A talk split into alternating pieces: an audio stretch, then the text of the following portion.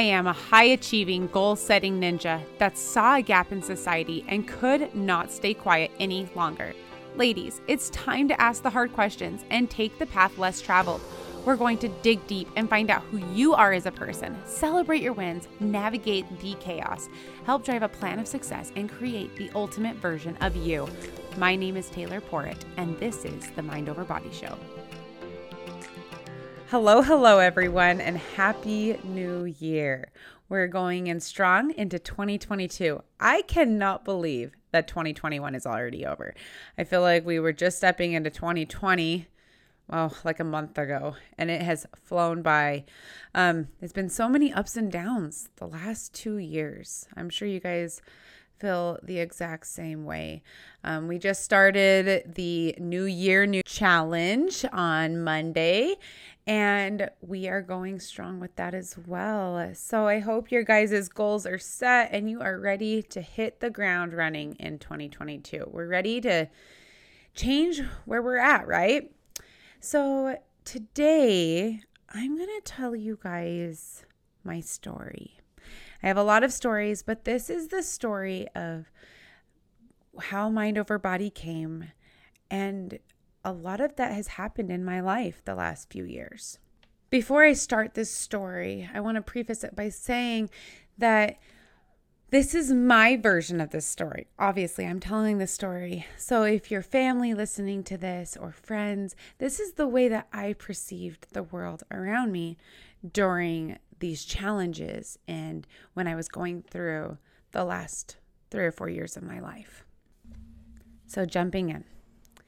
Dear Taylor, after carefully reviewing your application, we regret to inform you that you were denied acceptance into the master's program for professional school counseling. As those words filled my phone screen, I knew I was dreaming. In no world could I be rejected. I had graduated with honors in my bachelor's program, all in preparation to attend graduate school. My letters of recommendation were personal and impeccable. I received an excellent score on my grad school exam. And throughout my life, I had always lived by the motto, if you work hard enough, you can achieve anything. But lo and behold, I was rejected and the fear crept in. Backing up almost 3 years earlier, my youngest daughter, Hadley, was almost 1. I really wanted my next baby to be closer in age to my other two girls. My other two girls are 3.5 years apart. My husband and I were both struggling with things in relation to infertility, so family planning was always on our mind. I wanted my next baby about 2 years apart from Hadley, and she was about a year old. I prayed and asked God, when would be a good time? And the answer was clear. See the doctor in January. I felt so confident. The next day, I ended up calling the doctor and made an appointment for mid-January. During all my fertility treatments, I'm supposed to take some pills, and then I'm supposed to give myself shots for added hormones. And there's a rule, 6. 6 was the magic number. 6 rounds of fertility treatments, and then you have to stop. You have to take a break for a year if you don't get pregnant. It's kind of their rule because a lot of bad things can happen to your reproductive organs. But unfortunately for me, 4 was my lucky number. I remember the doctor's visit like it was yesterday. It was a rainy afternoon as I walked into the doctor's office and my OBGYN recommended hysterectomy. I was 26 years old. How could I possibly have a hysterectomy? My thoughts began to spin. I couldn't be at that point. There had to be another way. So I did everything to be the exception, even though that day I knew what my outcome was going to be. Over the next 2 months, every single night, I prayed so angrily at God. Why? Why would you do this to me? Why would you try to tell me? Why would I even try if I knew that this was going to happen? I was alone. I was scared and questioning who I was as a person. Now pausing in this story for a moment. We've all been there. We all have something. We have this story. Now, it might not be infertility. It might not be rejection into grad school. But we all have our things. It could be an abusive relationship. It can be a child that's gone wayward and is not in touch with you right now. It can be losing a job. The list is endless, but we all have our trials. So I want you to insert yourself in this story because I know you know the pains that I'm talking about. The pain of losing what you believe to be everything. Now back to the story.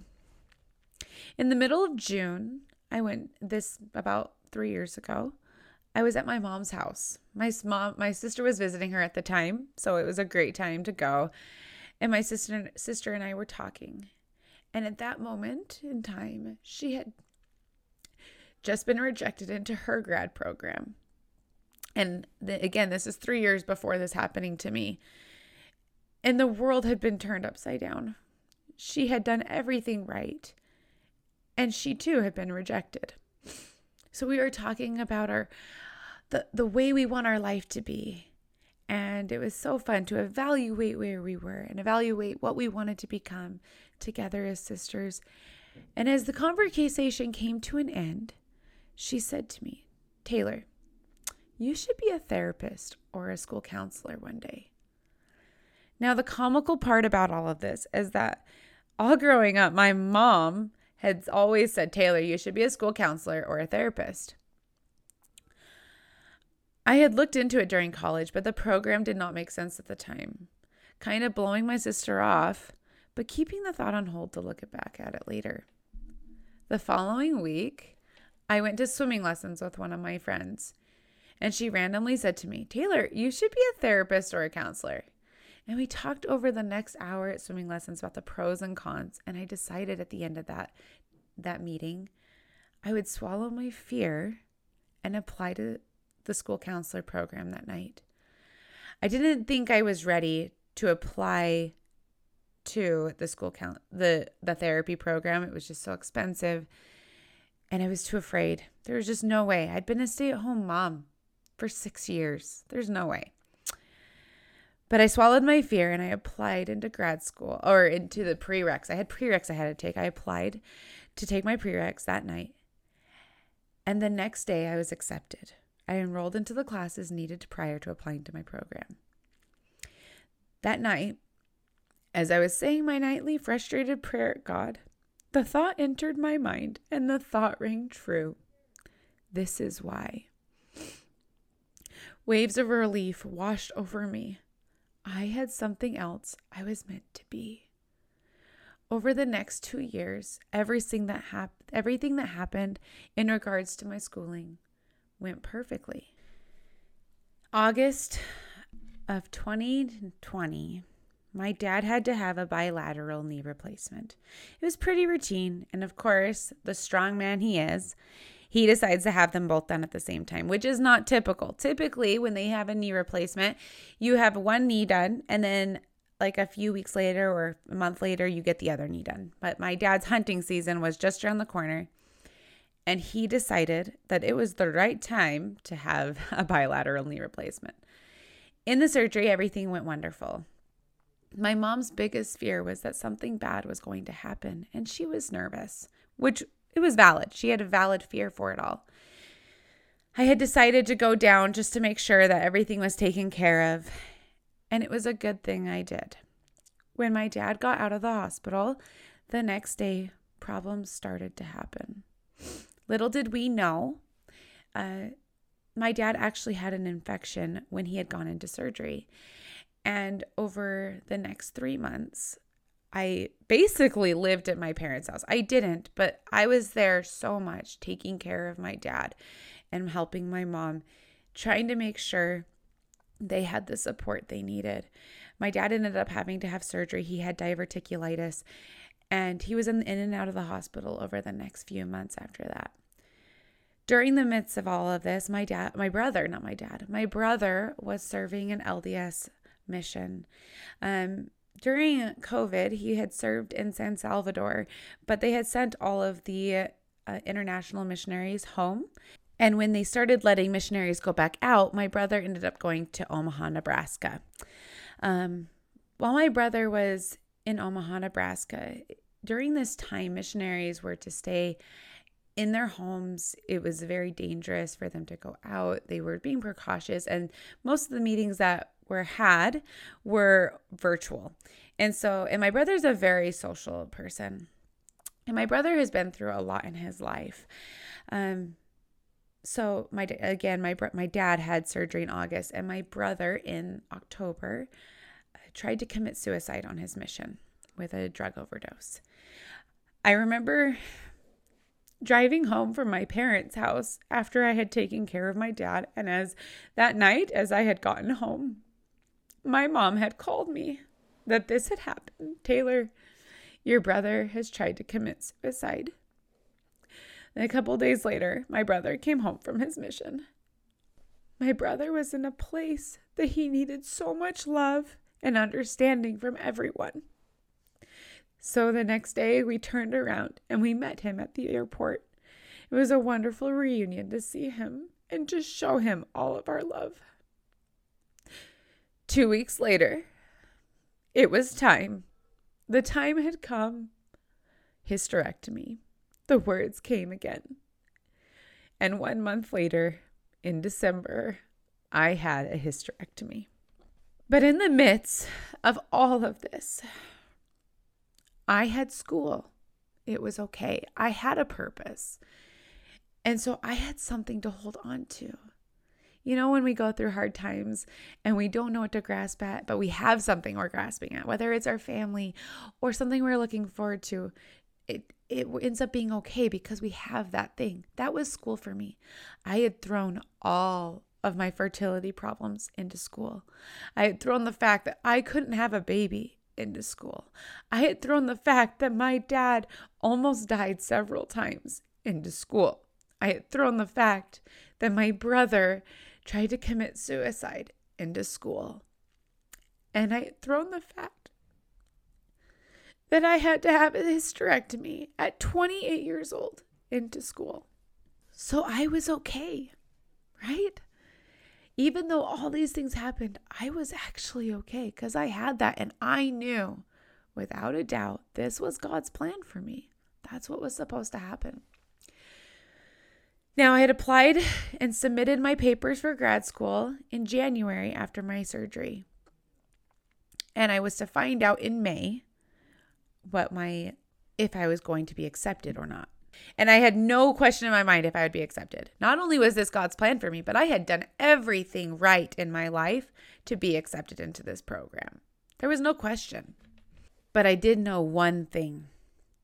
I knew that I would not be okay if I did not get in.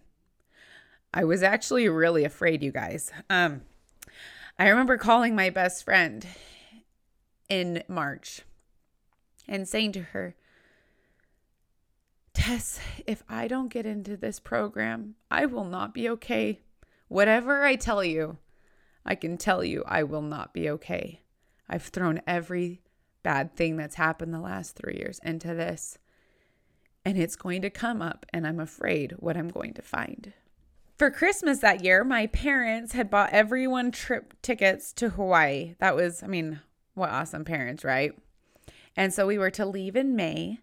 And it was the first week of May. So the same week, I was supposed to find out whether I got into my program or not. My husband and I were driving down. Our flights were out of Vegas, which is about a 6-hour drive for us. So we were driving down to St. George the night before. And my email inbox dinged with the subject, USU grad school. "Dear Taylor, after carefully reviewing your application, we regret to inform you that you were denied acceptance into the master's program for professional school counseling." My world began to fall. Fear and panic engulfed me. I had no plan B. Hell, this was my plan B. This was one of those huge moments in life that you ask those questions. Now what? Who am I? And I'm going to tell you right now, I didn't know. I was just falling mentally, metaphorically. I remember like it was yesterday, sitting in that car and looking out the window and felt my world fall. The world I knew was gone and I had nothing. I told my husband next to me and he thought I was joking. And he said, "No, Taylor, be serious. What happened? Read me the letter." And I said, "No, I'm serious." And I couldn't breathe anymore. I saw the empathy in his eyes as he looked at me because he knew what was going to happen. He knew I was not okay. He knew that I was going to have to face the last 3 years of pain. And he knew, and this was the worst part for him, was that there was nothing he could do to help me. I was looking out the car window as I was falling into utter despair. And these simple words came to me. "You are okay." Now these words were not the words of, "Oh, you're going to be okay." These words were said with surety. And in my life, I've never had this happen. And I think it's a really special moment, but it completely changed my perspective. I believe 100% that God was there with me in that moment. He knew, sure, she can handle not getting into grad school. But he knew I could not handle what was to come from that. And guess what? As the tears stained my face, I believed them. I also knew that in that moment, something big was going to come. I knew that that was supposed to be my path, and that door shut. And a feeling of surety came over me that something big was coming. 1 month later, I was offered the position of a lifetime at a volleyball club. I then realized through experiences working with women and seeing the passion and power that they had lifted me through my hard time, that I knew it was time to chase my dream again to help women around me. I didn't know what that looked like at the time. Through a lot of trial and error, I narrowed down and found out it was mind over body. I am here to tell you the things that I offer you are not just things I put together. These workbooks are not just workbooks that I just throw together. These are systems that I used to change my life. And I can promise you that the workbooks I put out for you, if you are asking the question, who am I? Or I want to make my life better, they will change your life. In 2021, I learned a few things. I learned I need God. And 2, I learned that growth and fear are beautiful. And there's nothing to be afraid of. It's something to embrace. Run into your growth fear. We're going to call it that, growth fear. Fear where we're afraid of something, that's fine. But growth fear, when something might make us better, it pushes us outside of our limits. I can promise you the most beautiful things can change. I never in my life would imagine that I would be a person on Instagram, on a social media platform, making reels, shouting at the top of my voice that you are magnificent, because that kind of scared me. I wanted to do it, but it scared me. I always loved listening to podcasts, and look right now, you're listening to me. I am on a podcast. And guess what? I embraced my growth fear. So my desire for you for all of you women this year, right now, asking, who am I? What is my path? I am here to hold you and tell you, let's go for it. I can help you find what that path is. And we will together run through the growth fear fire. You ladies are magnificent. We have big things coming for 2022 together. Let's raise our head up and know that you are worth it. Love always, ladies. Have a wonderful week.